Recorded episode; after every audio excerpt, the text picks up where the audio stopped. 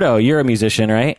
I think of myself as a musician. You like to sing. You like to improv with music. I do. I love it. You and I will. I love it. I love it. You're Make welcome. Waves. we, We- just saw Moana recently, and we were like, Yeah. very impressed by the music. Yeah. The point is, is that music is a wonderful thing, Mm-hmm. and without music, you and I would be depressed people, right? Oh, that's depressing me right now. But music. Yay! If I, if I might sing a song for you, music is wonderful, and sing for me. it brings out things that can't be expressed otherwise. When Yeah. I sing a song, it I was singing in my living room uh, a song that I wrote a number of years ago, and after and during and afterwards, I felt an emotion that can only be drummed up by singing that particular song. Were the lyrics? I'm feeling an emotion that can only be drummed up by singing this song. Yeah, you've heard that song, right? and so with uh, therapy, it is most often done in a room with a couch. Clients come in, they talk about their problems. Therapists, counselors listen, and it's helpful that form of therapy. But there are many other ways to communicate between people and to express yourself. You can do so through art. We've had episodes on art therapy. That's right. You can do th- through movement or dance. We've had episodes on that. You can- Claymation. you can do it through claymation. You can do it through drama. You can do it through various different expressions, including music. And so I thought we would have an episode today about music therapy. What do you say? Didn't we do a yoga therapy one? This is the yes. This is the Psychology in Seattle podcast. I'm your host, Dr. Kirk Honda. I am a professor and a therapist. What are you? Who are you, Berto? Who am I? Uh, my name is Humberto uh, Castañeda, and I am actually Gaston in a production of Beauty and the Beast. And actually, a patron of the podcast emailed me, Tyler, and said, I'm a music therapist and I'm going to be in Seattle soon. So, would you like me to come on the podcast and talk about music therapy? And I said, yes. And so, here is Tyler. Why don't you introduce yourself, Tyler? Hi, everybody. Uh, my name is Tyler Akey. I am a uh, music therapy student uh, in a master's program at um, Wilfrid Laurier University in Ontario, Canada. And you have had a, you're still a student and uh, you've had a number of different internships, correct? Uh, that's right. Um, I've been at about four different places so far. Okay. And you plan on, after graduation, being a music therapist? Yeah, I plan on working as a music therapist, hopefully, uh, at least for now, with uh, kids and adolescents, Okay. uh, maybe branching out later. Okay. So today Tyler is going to we've we've had another episode on music therapy, but Yep. I thought we could get some more information on it from Tyler here because it seems like a stand-up guy. I thought we would hear about music therapy and we would also do some music therapy interventions at the end. What do you say, Berto? I'm excited. Yeah, me too. So, Tyler, tell us about music therapy, please. Okay, it's a very broad question, and uh, it's one that a lot of music therapists really hate to answer because it means something different for pretty much every music therapist out there. Okay. Most basic definition that um, I usually use with clients or with people who are wanting to know about music therapy, my particular flavor of music therapy is that it's just a more creative way of exploring a lot of similar things that might be coming up in other talk therapies. Okay. Like, for example, you can explore the dynamics of your relationship through music. Okay. And then you can use that to analyze what might be going on else, else in their lives. Yeah. And use a combination of music and talk therapy. The music can bring out some themes that you can later discuss. Interesting. Other times, uh, all of the therapy happens like within the musical intervention itself Yeah. For example, uh, one of my professors, Dr. Colin Lee, uh, he published a book called Music at the Edge, which is an entire music therapy, like a series of sessions that he did with a uh, man named Francis who was in the hospital with HIV and AIDS in the 80s. Okay. All of the therapy is like contained within the music. Like he has the musical excerpts with notation and everything in the book. And he talks about how the music itself contained the actual therapeutic process Okay. Wow. um, and that is supplemented by Francis's extremely uh, like beautiful prosody on like how his experience is going, how he's approaching his illness and his like dying. It's very, it's very deep, intense, emotional book. Good. I like it. So, uh, to help people in podcast land visualize what this would look like in this particular instance, even though it can vary across different professionals and different contexts, in this one, you're talking about the music therapist is, I'm assuming, in hospice or in the hospital with the patient, or? Yes. Um, just to continue with ex- with this example of Francis, um, he was working in a hospital um, in a unit with people suffering from HIV and AIDS, okay, and uh, he would play at the at his piano, and the client would um, like think Francis also uh, actually I can't remember which instruments Francis was playing, but the therapist is creating music at their main instrument, whatever they want to play, alongside what the client is making, Okay. and they're using that client musical information to inform their own playing.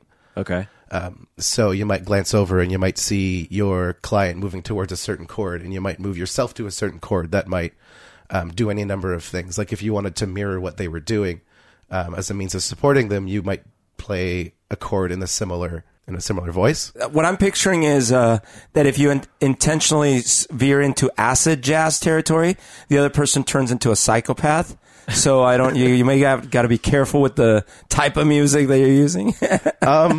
You know, a lot of people would uh, would argue that like really strange music might be dangerous, um, but a lot of people would also argue that you need to be willing to go there with your clients if that's where they want to go. Um, I I think that there's some things to be said about um, music and maybe some issues with like hallucinations or schizophrenia or something. Um, I doubt it. but other than maybe very specific triggers or instances within music, pretty it's pretty much all on the table. yeah, Doesn't death metal turn people into evil? Right. Right.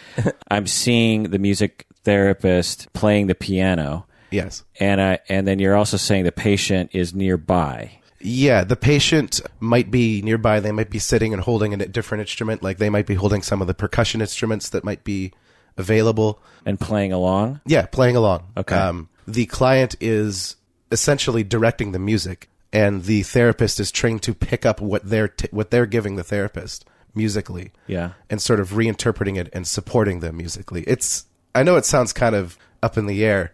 I picture it a little different in my head, in the sense that I'm imagining a, a group of kids that are not musical, and they enter a room, and there's some instruments that are pretty easy to pick up, so it's not like a really complicated thing. Like you don't have to play guitar. Here's just a keyboard to bang on. Here's some drums to bang on. Here's like some, uh, you know, one of these things, the you know, or a harmonic or something. And it's like, just go, right? And then if I, if I put myself in that room as, as a kid, it's like you're pretty much at first just finding your own thing to do because you just want to do whatever. And then as someone else is doing something, you might gravitate to something. And I feel like it would be a lot less about creating anything discernible as good music, but more about like just kind of finding waves, almost like surfing. Like, okay, I'm going to go with this for a little bit. I'm going to go with this for a little bit. So like that's how I would use it if I were in, in music therapy.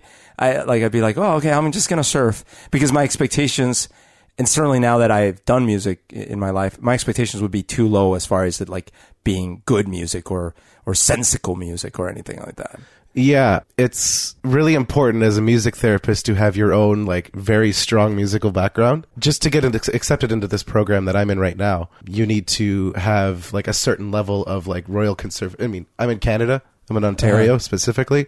So I'm speaking specifically to the system that's there. You have to have a certain grade level of your piano skills. You have to have a degree in either music or psychology. Um, I have a degree in music. You really need to know your stuff and you also need to be willing to completely throw out any notion of what might be good or bad music. A really important thing is to really communicate the idea that there's no such thing as a right or wrong note that goes on in here. And whatever you bring to the table, I'm going to go with that. Um, but it's very emphasized that the therapist, um, maybe not necessarily always making music, but they have that to bring to the table if they need be, if they need to. Yeah.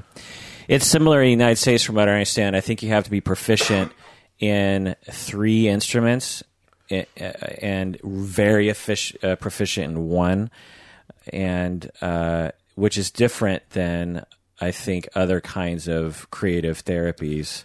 In that the uh, in art therapy, you have to have classes in art and you have to produce art, but I don't think you have to have uh, you, you don't have to if I remember right, you don't have to pass a certain threshold by which someone else grades you the way that you do in music therapy. Uh, yeah. Um, I I think you can also have some kinds of equivalents. Like for my master's program, you have to have an equivalent level of this level of like conservatory playing. Like it doesn't say you need to have like a certificate. Right. but you have to be as good. Yeah, you have to be as good. and you, have, be to as good- prove yourself to someone else that Yeah, there's a whole audition as good. process that goes on Right. um, for Right. applying to the program. Right. Oh, that tell us more about that. What's the audition like? Um, well, the audition for my program, my primary interest is piano, um, and I also play saxophone. And the program I'm at right now is really big on. Uh, they really emphasize using the instrument that you were taught, um, regardless of what it is. So if you want to bring, like, I have a classmate who whose major instrument is a tuba, and they try to encourage her to use the tuba in music therapy. Um, she hasn't done it very much, but it's uh, it's something that they want. They really want the music itself to be a part of the change. Is anyone proficient in kazoo? Is that their primary instrument? Because I'm I'm very good at kazoo. I'm like conservatory level kazoo. I don't know. I would have to hear an. I would have to hear an audition on the kazoo Oh. uh, before. Uh, well, I don't could have a kazoo. I've I, I've lost all my I've lost my Stradivarius kazoo. I if I was in music therapy or I wanted to go into music therapy, uh, I would have a problem with that requirement of like conservatory or whatever you know threshold we're talking about. Yeah. because I, as a musician myself, and having actually uh, informally minored in music at the University of Washington, which has like a, it's a classical, you know, they look down at jazz. They think jazz is like below, you know, standard. It's changing more recently. Uh, they're starting to, you know, recognize that jazz is okay. But I, when I was in the program, I, I played main, mainly indie alternative rock and, and folk music and stuff. And I love that music and would compose in that music and write in that music and, you know, perform in that music. And it basically wasn't even looked at. They would just like, oh, you're, you're just an idiot playing stupid songs that mean nothing to us. And, and so uh, that culture of, you know, you have to cross this particular line has always bothered me because music is not proficiency. Music is art. Yeah. Uh, is Mick Jagger proficient at singing? Uh, at singing, you know, no. He's a according to traditional standards, he's the worst singer on the planet. But he is uh, a great artist. And Is he worse than Bob Dylan?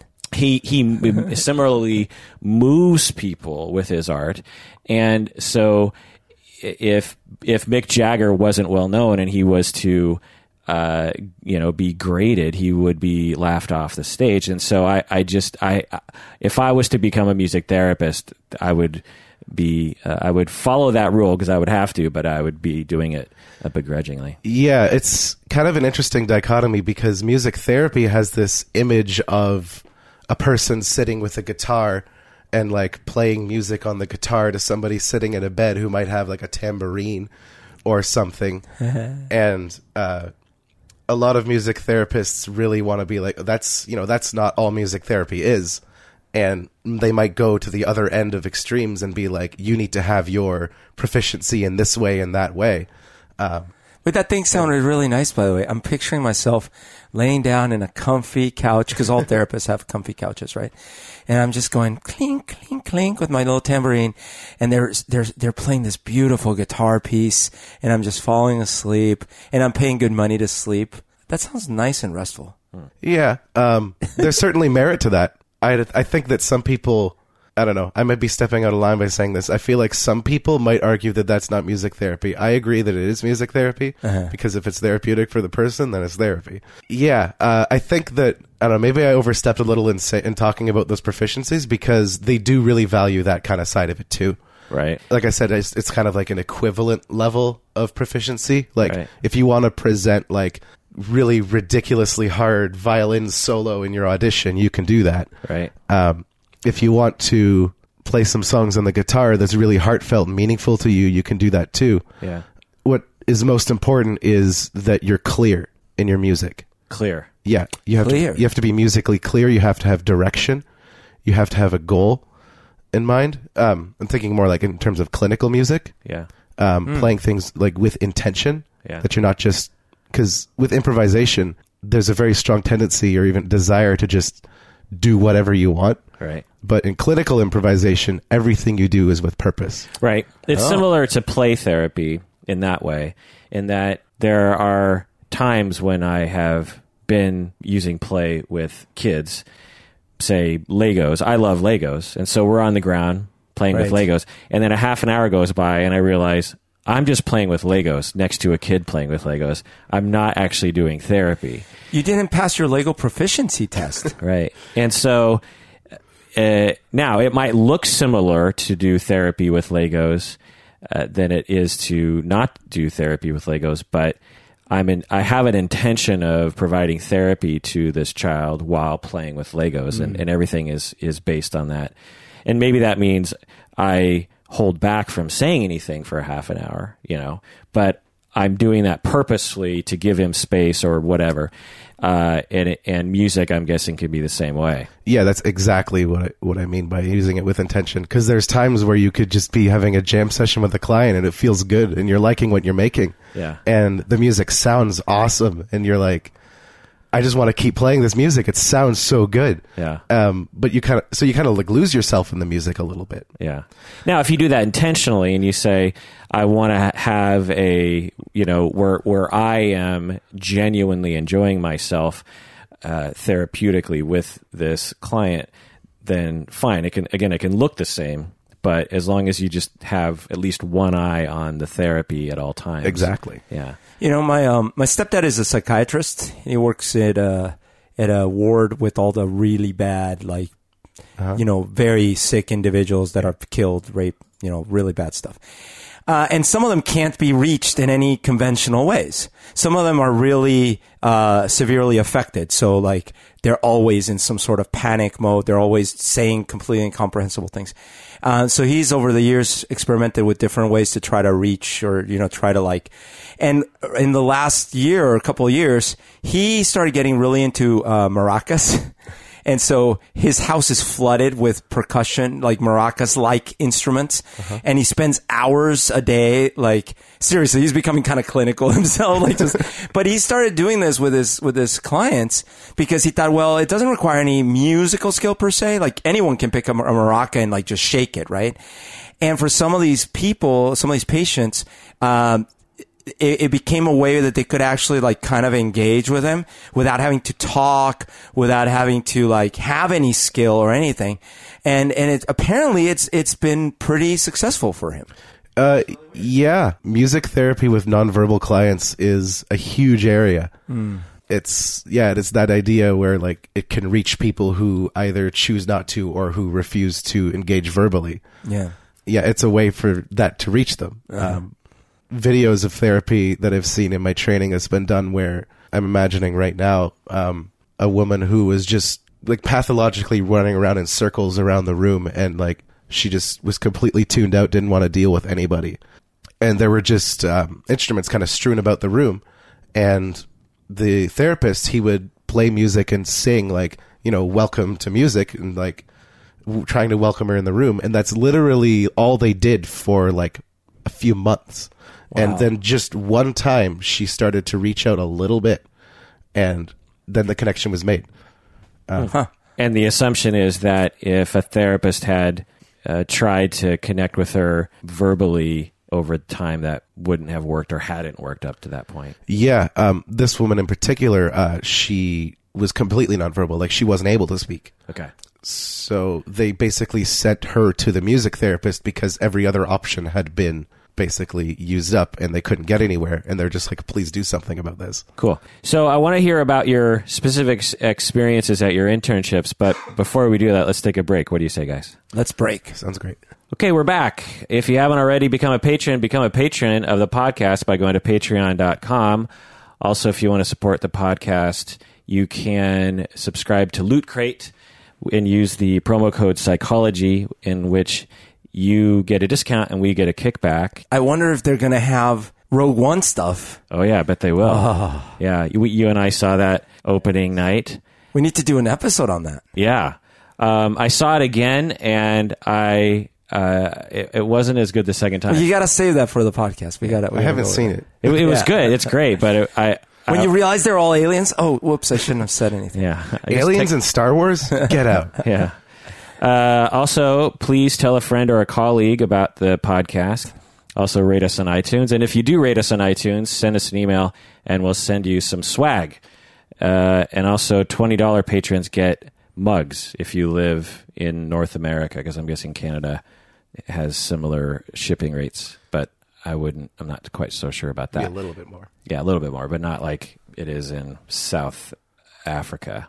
yeah, that would be a lot.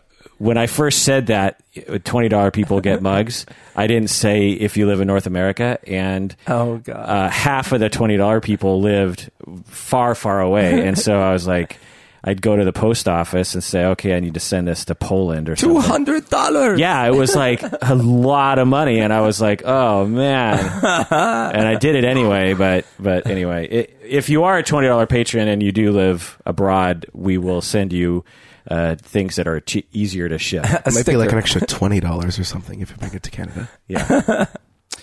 All right. So Tyler, Yes. Akey, tell us, Akey, tell us about your experiences. What is it like specifically to work on the ground as a music therapist? I still remember my first session like it was yesterday. Yeah. I imagine many therapists do that. Yeah. What was that like? I had no idea what I was doing. I just did something with the hopes that it might help. Was it your first client as a therapist? It was my first client as a student. Yeah, So, so you'd never done any other counseling? I had. This was my first therapy session I'd oh. ever done. First music therapy session I'd ever done. Yeah, Um, we'd only seen videos of music therapy that were done in like the 80s. yeah. Do you do, do you get trained in reg, in regular talk therapy too? The program I'm in, it's a music psychotherapy program. Yeah. So there's a little bit of that, but it's um, they're in the middle of actually transitioning over to focusing more more general psychotherapy aspects of things. But mainly, you've been talking about music therapy. Pretty much exclusively music therapy. Um, Interesting. we have some social work classes that we take about like some interventions to use in verbal therapy, as well as um, discussing like reflexive use of self. That's mainly what supplements our music therapy education. I want to see those '80s movies with the "Yo, bro, I'm gonna do a six solo. You just gotta keep up, all right?" And they got the V-neck guitars and the. I wish it was like that. There's people with profound disabilities. oh, sorry. So your first session was was nerve wracking, as it is for all Yes. therapists. I can remember my first session too, even though it was twenty some odd years ago. Here, I'll describe it a little bit. Um, so I was with a ten year old boy. They told me that his he had a recent diagnosis of ADHD and he was having some separation anxiety from his mom. So in the student therapy room at the school, they have like a little observation room set up beside with like a one way mirror and everything. And his mom and my supervisor sat in to watch the session. God. Um, oh my god. So are there people behind the one way mirror too? um, no, only them. Um, Only- only only- my supervisor and only the mother were watching. Oh, they were behind. Okay. Yeah, yeah. So you're in there just with the kid. Uh, yes. Um, my, kid God. and my co-therapist. Um, there's also a kind of a co-therapy model that happens Oh. at my school where you have one therapist who's a bit more in the trenches with the client, like maybe helping them with some stuff, some more practical stuff, and then you have the mus- the primary music therapist who would be at the piano and interacting with the client more musically or more clinically. Okay. Wh- wh- which one were you in that case? Um, this was me as the therapist, the main the main music therapist. I see. And then there's another therapist uh, being more directive or something. Yes. Okay. So I had designed like Well, at least you had another therapist in the room because if it was just you, that'd be pretty nerd. Uh, yeah, I was I was pretty grateful for that. Yeah. Um, so I had come up with just some basic goals. I was thinking of like, well, in terms of assessment, we're saying, okay, so ADHD. I wonder how long he'd be able to stand being in a, in like one musical interaction, right? Yeah. Um, so we were assessing for how long he could stay within that um, before getting distracted by something, and I was kind of measuring that a bit. And we sort of made goals of having him stay within these um, musical interactions for longer periods of time. Okay. Um, oh. Yeah, uh, that was just the the basic thing that I had going. Um, That that sounds actually interesting because since music can be compartmentalized, like you know, you could play one bar, You can repeat that bar, right? You can play variation A for a little while, then go to variation B. That that actually sounds like an intuitive way to p- prolong someone's interest or attention on something because you're like, just two more bars, just two more measures. Yeah, yeah, it could because um, you're also listening for what kind of music they're making. Because if we're if we're doing an improvisation for like ten minutes and all he's doing is playing like the three notes like the same way, you know, that's that's important to note. It's not like, Yeah. oh wow, major success. He stayed for ten minutes, no more ADHD. Oh, I don't know that chord. Major success. Is that a different? chord? Uh, yeah, it's a little bit different. There's some alterations you have to make and some chord extensions. You know, it's You, you you've always played major failures. Oh yes, that is my number one chord that I love. it it just it just means that it's so in tune that nobody could hate it. it Yeah. sounds a little more like. So interesting. How, were you successful with the? Uh, yeah, they actually. Um, I mean, I think that it was successful at least because it did tend to extend throughout the sessions. what? Did, um, and so you were playing piano, and he was playing. He was. Um, it changed depending on what he wanted to do. Um, he really liked to play drums. Okay. And we had some like orchestral drum instruments around, but we didn't have like a drum kit or anything. orchestral, like a timpani or Um, something. yeah, we had some stuff like that. We had like some like standalone snare drums and some like cymbals to be used in orchestra. God damn. uh, uh, snare drums are, if you hit those things even moderately hard, those are some of the loudest. Th- Do you have earplugs in? Because, like, Well, they they weren't that great of a snare drum. oh, okay. Because I would seriously, Da, da, da, yeah, Uh, we've, like, we've like, got uh, we share all these instruments between the music therapists, and they see a lot of action, okay, and most of them are pretty broken down. okay. Um, Having a a ten year old ADHD client with like full rein, da. it, it was pretty loud, I have to say. yeah. It was pretty loud. Yeah. Um, So, So, your actually, your your uh, therapy office is it soundproof or something? Because um, yeah, there's a lot of soundproofing that's in. It's actually in the same building that like the music program at the school's in. because that's got to be pretty expensive or or rare to have a room that is that soundproof. Uh, so you're not bothering people. Nearby. Yeah, it's like it's also in the music like faculty area as well. right. So but people are used post graduation, like you know, wh- what are you going to do? I mean, Um, a lot of times it's yeah. There's like music therapy rooms like in hospitals. okay. Uh, So you, this isn't a private practice sort of thing. no, but if you're in a private practice, you'd probably want to find a place with some pretty good soundproofing. Yeah. Or maybe like have some kind of home office. Not that's, like- open air. Like, could you imagine doing it outside with? Well, there's actually a subset of music therapy called community music therapy. Um, and that's a really interesting sort of, I guess, a bit of a sidebar. Um, but it is, it does away with a ton of some kind of preconceived notions of what therapy is. That's like, it's kind of contained within like this room here and it's about bringing things out and it's about community growth and it's about community acceptance. Yeah. So there's a huge performance aspect of it. So they actually are onto something with that. Yeah, the our university uh, this week is moving to a new building for the first time in 17 years or Oh, I something. didn't know that. Yeah, we're, and we're only moving like three blocks away uh, to another building in Belltown. But as a as a kind of inaugural uh, opening, grand opening of the new building, we had all the faculty and staff in a circle, and this it's not a drum, it's not a music therapist, but it's someone who specializes in community drumming or something.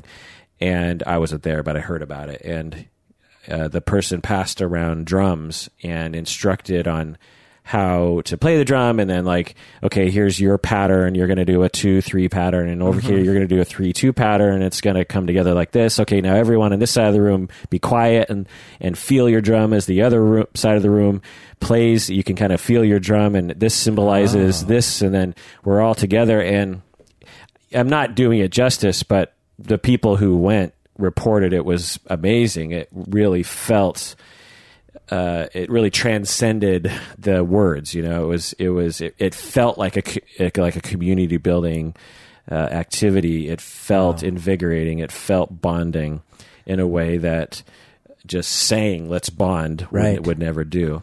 Well, you got to wonder about like the you know village music and a lot of the cultures uh, in, in places in the world where they they perform music together. They dance and perform music together as a as a community. Right. Um, like for you know we are talking about Moana and like you know and they're they're they're banging their drums as they're going sailing or whatever and. Um, that stuff has to bond your community together. Right. And we've lost that in our modern uh, society to some extent. I think karaoke is actually trying to return Yeah. that to the people. But yeah, uh, music presumably was something that many people did, or at least were right next to the musicians as they did it. And and it's now sorry, it's, I just pulled uh, Humberto's headphones off of his head by kicking the cord. Um, but uh, now it's like you only listen to it by pop artists on on iTunes or something, and you consider yourself and anyone else who doesn't rise to that very specific level as being uh, incapable or not worthy. You know, Yeah. like the like the talent shows. It's like if someone is just slightly not awesome, it's like they're they're they're com- they're just you know summarily summarily someone Yeah, summarily dismissed. yeah. summarily, summarily, summarily, Silmarillion. Some are some are dismissed and some are not, and and and it's it's uh it, Not gonna it- work here It's the, anymore. it's like this weird elitism about music, art being similar to that too, right? Like Yeah. you talk to you talk to kindergartners. And you say, "Can you play the drums?" And they say, "Yes, I can." and you say, "Can you draw a picture?" And they say, "I'm the best drawer." Yeah. And you ask fourth graders the same questions: "Are can you play musician?" They're like, "No, I'm terrible." can you draw a picture? No, I'm terrible. terrible. You know, so and that's not kids. That's us doing it to them Yep. uh, through all the messages that we have, and uh, and that's a problem. You and I, for whatever reason, were too narcissistic to believe such no, no, nonsense. listen, listen. I know, I know you think this is just society. I'm telling you, you are terrible. Like you're pragmatically horrible. Stop. And I'm like, I see what you're saying. You want me to keep going. Yeah. so, so one of my favorite all time um, music therapy documentaries has this gal uh, trying to reach these kids. She's like this nanny, and it's this group of like the the sons and daughters of a of an ex sailor, and they, you know, she's having a really hard time. And finally, the only way she can reach them is through music. They go on this nice little hill, and she starts singing, "Let's start at the very beginning." A very good place to start. You see where I'm going with this? Uh, I think so. So no, but seriously, that movie is a showcase for music therapy. He's probably too young for such nonsense. oh come yeah, on. um, I'm having a hard time making the connection. oh no no. Well, then I won't make it for you. I'll let our viewers uh, make it for you. Uh, But so I'll get a bunch of comments. that you will. But but here's my point. In in that scenario, uh, you know, it's it's uh, Mar- Maria von Trapp, but she's. Uh, she's really having a hard time connecting. And the only reason why I know is because you dragged me to a, a sing Uh, I did a sing along I? a couple It was a sing along where you sit there and oh Yeah. my god, they do that So every geeky. every every uh, Um, December, by the way. but but there's a range of ages, you know, so they, they start very young all the way to like teenagers. And uh and every nanny before her had been dismissed, fired, etc. And finally she's the only one who can make inroads and it's through music. Because she she gets them all singing and participating and then all of a sudden there's a community formed. And uh it's you know, obviously they didn't mean it to be a showcase for music therapy, but just thinking about it, I'm like, yeah, that's the way she reached the kids. yeah. Do you know what I'm talking about now? Um, yeah, it's Super Nanny, right? That's right. The hills are alive. Oh, it's the sound of music. Yes. That was that was what was like in the back of my mind. But I didn't want to like make a real guess just in case I was wrong. other kinds of community building things like there's there's music that you do in in schools when you're on the chain gang Get to, through the hardship of the day. right you You, know you know, I just remembered something as you were just saying, like, you know, the, you asked the, the preschooler and they, they're awesome at music and everything. And you asked the fourth grader and they're not. I was in a class, uh, there was like a music class in junior high. It was probably maybe seventh grade or something. Uh, whenever Phantom of the Opera came out, and they were going to have like a little musical or not even a full musical, just a thing where a little choir of the kids was going to sing. And I remember auditioning for the choir and they're like, okay, sing this thing. And I had never had any musical training or anything, but I love to sing. So I did it all wrong. Like because they gave me the notes. I'm like, I can't sight read or whatever, and I'd never heard the musical. So I sang what I thought I was hearing, and they're like. And I swear the teacher was like, "Oh no, definitely not." Like something like that. It was like a really dismissive, like, "No, no, you're definitely not in this." And I was like, "Okay." But but I was just realizing that like somehow, unbelievably, I didn't get demoralized, even though it was such a rude like, and I felt so excluded at the time. I'm like, oh, I don't, I don't get to be part of that choir, I guess. But in my head, I'm like, luckily, I'm still an awesome singer.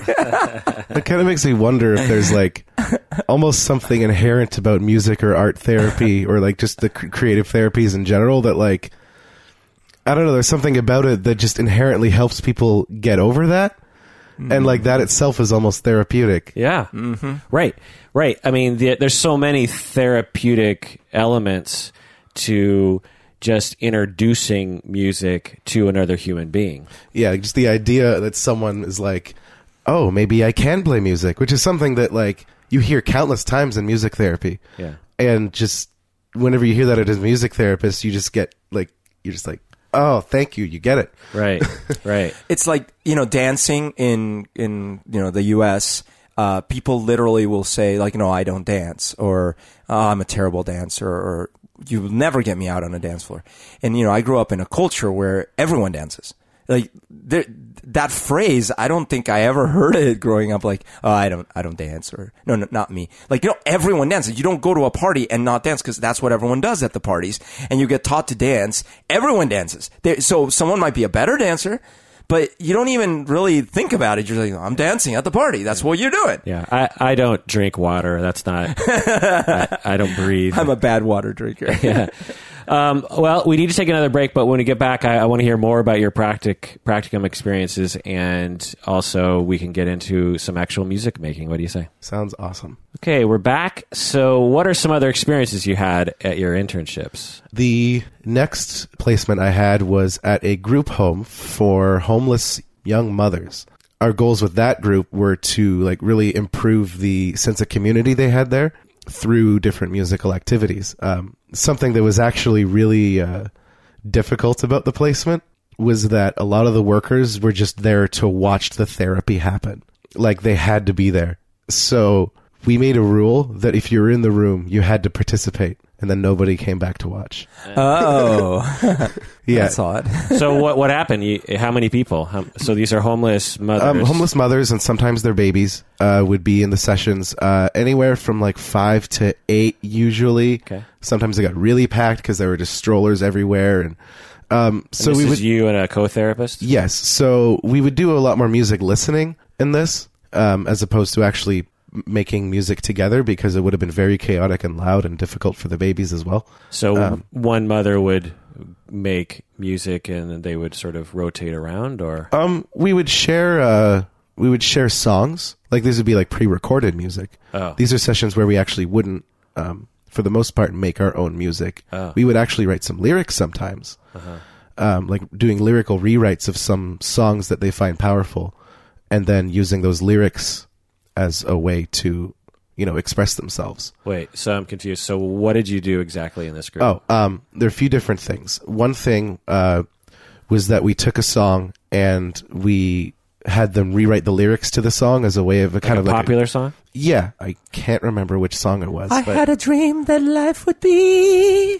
but we took out like the major words and kept the main structure of the song and asked them for suggestions on how we could make it their song. Oh, and they were discussing things like welfare checks and like waiting for the money to come in and like just really just really real issues that they're having there uh huh. um, and just putting it to that music and it had this very silly atmosphere to it but you could tell they really were into it So you'd play the song, the pop song, Yeah. and then you'd stop it and say, "Okay, so here's how you know we what are we going to say here, and then what are we going to say there?" And then as a group, they would come up with the lyrics. Yes. and then you'd press play, and then you'd sing over with your other lyrics. yeah that's right Okay. Um, other times we would do a lot of uh, relaxation exercises, like using music as a way to you know get into the body, and a lot. There's a lot of uh, There's also a lot of like kind of mindfulness exercises that go alongside with music, and sometimes we use that in therapy as well. You play Beastie, Bo- Beastie Boys while you're doing that? Uh, we could. I mean, if it's if that if the person fa- that's the thing. If the person actually found Beastie Boys relaxing Relaxing. and mindful, Oh. you would use Beastie Boys. Yeah. Don't you used to fall asleep to death metal? yeah, that's actually no. That's a good point. I really did when I was a kid. Sunday nights, death metal. I would put it on, and I would eventually that would be what I would fall asleep to. Yeah, and if that brought you relaxation in music therapy, yeah, we would literally like.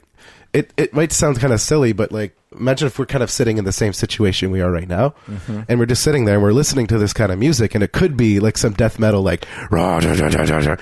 Um, and we just be sitting there listening to it mindfully, and then it ends, and we're like, well, what was that about? So let's talk about what, Yeah. what like how that was for you. Huh. And it's just it, that that kind of music is treated on the exact same level as like a Beethoven symphony. Right. wow.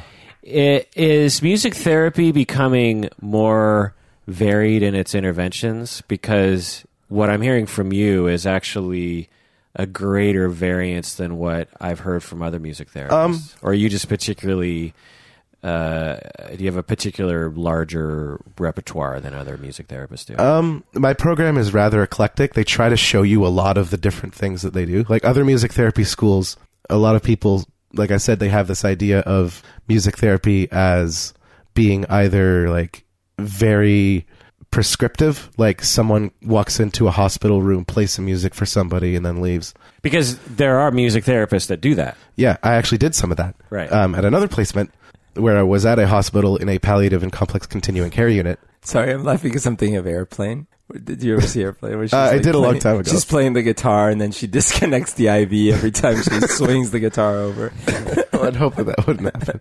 Um, yeah, uh, so that was another placement I was at where I did do a lot of that prescriptive kind of um, where you would a- you would go in and ask like you know would you like to try some music therapy and you describe it to them in your elevator best elevator pitch you could and uh, if they agreed to it um, you would say oh so what do you feel like doing um, I would usually suggest some things like you know we could listen to some music we could improvise some music and I describe what improvising is we could you know maybe write a song or something together and they you know we would let them choose Yeah, I mean, I, I I've seen this in action before, and the the few, I don't have much experience with it, so take this with a grain of salt, listeners. But the the few times that I have seen this particular form of music therapy, I was a little skeptical of how it would be to be a client in a situation like this because the music therapist they bring their own I don't know how to put this delicately, but essentially their own musical sensibility and which is natural to do. But it, but in a way, even their own narcissism about wanting to like just perform in front of people, and and it uh, again as if you're lying in bed and you can't get away, and and you're a nice person, and someone comes up to you and gives you an elevator speech, and you're you're like, oh, okay, I'll give this a try, and then and then well, I'll just describe what I saw. The therapist asked, um, okay, well, you know, the person agrees, and they say, okay, well, let's write a song, and the the client's like, I don't know how to write a song, and the therapist's like, well, you know, how about you give me like just some ideas, you know, just just give me some like ideas about a life experience you want to sing about or something, or just just images or something, and then the client is like, um, a rainbow. Uh, uh, I'm kind of in pain. Um, and then, you know, just kind of rattles off a few other things. And the therapist's like, good, okay, I get it, you know? And then the therapist kind of turns and like writes a song and then sings a song. but to me, uh, being an outsider, I'm, I was, I mean, maybe it was very moving for the client, but it seemed more moving for the therapist. Just being an outsider, I have no idea. I'm not inside the client's mind. The client didn't turn away and go, oh, "This is ridiculous." But if I was the client, I would feel like this was a little bit ridiculous. Yeah, um, I think to be fair, there are a ton of therapists who do do that. like, I'm imagining what you're describing. Maybe a better process might be something like discussing those themes and like you know paying attention to how the client's saying things and like being perceptive to be maybe like you know maybe they are just playing along and have that in, in mind. Uh, Right. A lot of therapists, uh, music therapists, also have the idea that. Uh, everyone just loves music therapy and music is so uh, it's so safe and so harmless and like how could you possibly do harm with music? Yeah. Because to me, it seems like if, again, just my limited knowledge of music therapy in a situation like that, if I was truly intending on trying to be helpful, I would I would really have to take time with this person and figure out, you know, who they were, get to know them. Maybe I play a song for them, but maybe that just gets the ball rolling and say, okay, now you, how about maybe you can sing, you know, maybe you sing the song. And they're like, well, I don't know. Cause to me, if the client is generating the music, to me, that's, it, it's like on a spectrum. It seems like, again, you can totally shoot me down if you want to, but to me, the the ultimate music therapy is when the therapist is doing none of the music creation and the client is doing all of the music creation. Uh, and the therapist is witnessing observing. Maybe the therapist is following along and playing to enhance it or or to understand it or to complement it but the the the bulk of it is generated from the client uh, what, what's your thought about that You're pretty much hit the nail on the head with that because you do want as much material to come from the client as possible. Right. And to sit down next to a bed and sing a song that you've basically written based on a few kind of free associated terms from a client in a confused state is far from that, in my opinion. Yeah. Uh, I, I think you got this all wrong, Hondi. Look, I'm saying we spent all these years going to bars trying to get people to listen to us. I've got it, man. With your credentials, we can go and have start a new band, and we're like, "Yep, we are music therapists," and you have no choice. we have a pre-existing audience waiting for us. Uh, free associate uh, three people in the audience. Fuck you. Okay, we'll write a song about fuck you, fuck you, fuck you, fuck you. Uh, Get off the stage. Off the- Why do they keep using the same words every time? well, it's in the air, man. It's in the air. Oh, it's air. our hit. It, they love our hits. play that fuck you song again. Uh, okay, so let's do a musical uh, exercise. Okay. Okay, so Sounds great. Now Tyler Akey Yes. plays the piano, but the piano is all the way down the hall, and our microphones are right here. So I threw out to him. And you hear that? That's Berto's little shaker thing. It's a shaker. What do you call that thing? Uh, I don't know, cabasa or calabasa or pumpkin. I don't know. A cabasa. Is it a cabasa? Um, I don't know. I don't. And so I said, well, I can bring my guitar in here. And how about you, Tyler, direct us on how to do music therapy in a instance when the client has the instrument and you do not, except you could sing or can clap. we can we sing when you're doing music therapy? Can Oh you yeah, you can totally sing. what would you do with us? Okay, so I'm imagining like, say you're like a couple or something. Okay, we're a couple. We're well, or we're bandmates, Yeah. Okay, you're bandmates. and we're having a conflict. We are. Okay. He always writes the songs. Okay, so a situation where you feel like Kirk is taking over the band. That's right. It used to be us. Now it's him. Oh, I see. So here I would probably ask, how does that feel for you? Like it would probably be like at this point it would be much more in the terms of talk therapy Okay. and what you would do. You would do really similar things. Okay. And I would try to kind of coalesce the dialogue around a certain theme, Okay. and then we would make music based on that theme. Okay. So the theme you're hearing is I'm being a jerk and he's feeling hurt. From me, he's hearing. Yeah, that. that's what I'm hearing Yeah. from you. Yeah. Um, so in response, what would you have to say to that? Um, I would say that he is not coming to practice as often as he as as consistently as he used to. I have jujitsu practice. yeah. Okay. I wonder if it'd even be a good idea to maybe just play these feelings to each other in music. Oh, uh, well, okay. Sounds provocative. It's a little bit. It might be a little Okay. bit uh, up in the air, but I mean, you guys are musicians. I feel like you'd be down for this. well, I feel awkward, but I'm willing to give this a shot. It figures he's got the guitar. He always has the guitar. But you're the cabasa player in the band. You've also got your voice. I'm, That's I'm sure you have a beautiful voice. No, he's a terrible singer. He never sings in the band. What? I sing beautifully. we don't. We don't use the T word here. Terrible. I mean, you also have your ukulele. I mean, well, normally this is where the therapist would.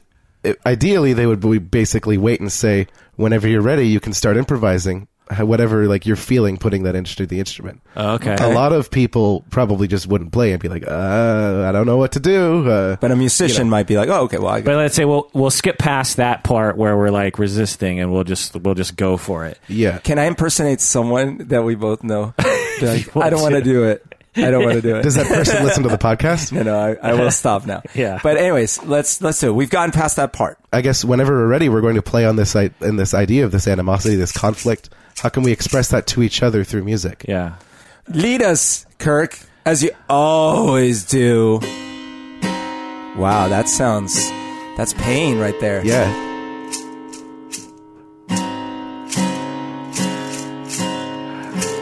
See, now you're playing with me, so that's really nice of you. Thank you. No, it's because you're forcing me because you have like only like I have to do what you say. Okay, now sing. Okay. I'm feeling like this could be the end of the band because you, you want it your way and I have my way. But together we could be so great. See, I feel much better about the band now. Actually, I did too. uh, I'm willing to let you write all the songs. You're a you're a genius therapist, Tyler. It's like I didn't even do anything. Okay, All right. you can write all the songs. Oh, wait, no, what? See, he's always trying to give me all the work. Goddamn, we gotta pay for another session. $100, This is please. This is we we get like ten bucks a night pay, playing these gigs, and then we spend it all on the therapy sessions. Okay, so yeah, I mean, I, I would imagine that it would take a, a number of sessions for adults such as us to become almost familiar enough with the process of communicating through music to make it meaningful, you know? Yeah, there is a bit of a learning process yeah. that has to be done. Because we're used to performing music or just sort of projecting it into another person rather than like using it as a communication thing. Although, as a uh, bandmate who collaborates with other people, it's uh, I have felt the communication and collaboration between musicians uh, frequently, and just love it when that happens. The the most recent band I was in, uh, the drummer and the bassist, we never, we almost never talked about anything. We, I would bring a song, and they would just start playing along, and we would just sort of like communicate through what we were doing. Um, or through like head nods, you know, I'd, I would I would sort of look at everyone with big eyes. I'd be like, "This is my symbol for get big at this point," or or a stop is about to happen, or something. And that that feeling of the three of us creating something that was wholly different from what I thought was going to be created when I originally wrote the song was uh, just some of the most enjoyable experiences that I've ever had in my life. Uh, it's one of the I'm so jealous. Like my current drummer. Every here's how our collaboration goes. I bring in a new song. I'm like, all right, I'm gonna play you a song now. It's really rough. Like we just wrote it like like you know ten minutes ago. So you know we play the the verse and we get to the chorus, and then I go, well, what do you think? It's like, it's terrible. You got anything else? and I'm like, all right. A very direct person is him. Yes, yes, yes. But no, but this is, t- to be fair, what happens is that months go by, the song gets polished, and then he's like, oh, I love this song. This is one of my favorite songs. So you just have to drill it into his head. yeah, basically. All right, Tyler, what's the final word here on music therapy? What can you say? It's great. I think music therapy is such a powerful way to express what might be too difficult to express in words Yeah. at that moment. It can be a way to shoot the therapy from being in those like awkward stuck stages and it can shoot it out like lightning into some other area where you don't even know how you got there. It just the way it connects people is so powerful. It is a completely valid and rigorously researched, well documented form of therapy. Mm-hmm. And if you find yourself wanting to go to therapy, if you're finding yourself wanting to get something worked out with that, and if you find that talking to people is not your forte, music therapy might be a viable option. But even if even if you do want to talk, you can talk and play music. It's it's a very flexible form of therapy. Yeah, I agree, and I've absolutely seen this happen uh, with whether it's drama therapy, art therapy, music therapy. I've seen people express things, and myself have experienced that as well in ways that I could never feel or express verbally. You know, that feeling of with music, you know, getting up and 10 people playing drums together is a very moving. I just got chills thinking about it because it's just a very moving experience. You know, everyone's playing the drums together and you're, you're playing and you, you know, and afterwards you feel different and you feel different during that experience in a way that you can't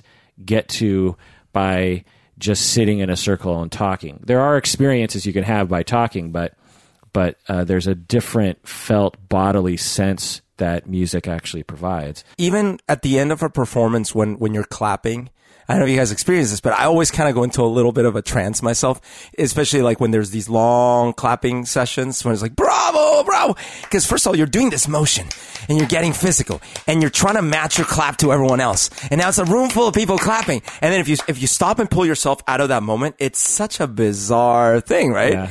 But it feels transcendent. Right, And that's all you're doing is clapping to a rhythm. yeah, right.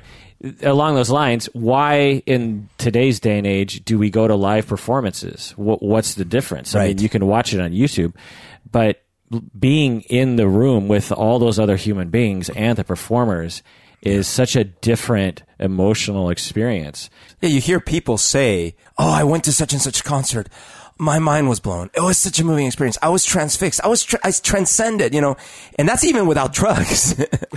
you, you you know, and then because everyone is singing along, if it's a if it's the kind of thing with lyrics and stuff, everyone's singing along, and you just feel part of a community, like you guys were saying earlier. It's Right. crazy. So, do you enjoy being a music therapist? Oh, I enjoy it immensely. There's so much room in Yeah. music therapy for any kind of therapist to find their voice. Yeah. Well, that does it for that episode of Psychology in Seattle. Thanks for joining us, Tyler, and talking about music therapy. Can we say music therapy in a three part harmony? Like I go like music therapy, Music therapy. Music therapy. Nice. Take care of yourself because you deserve it.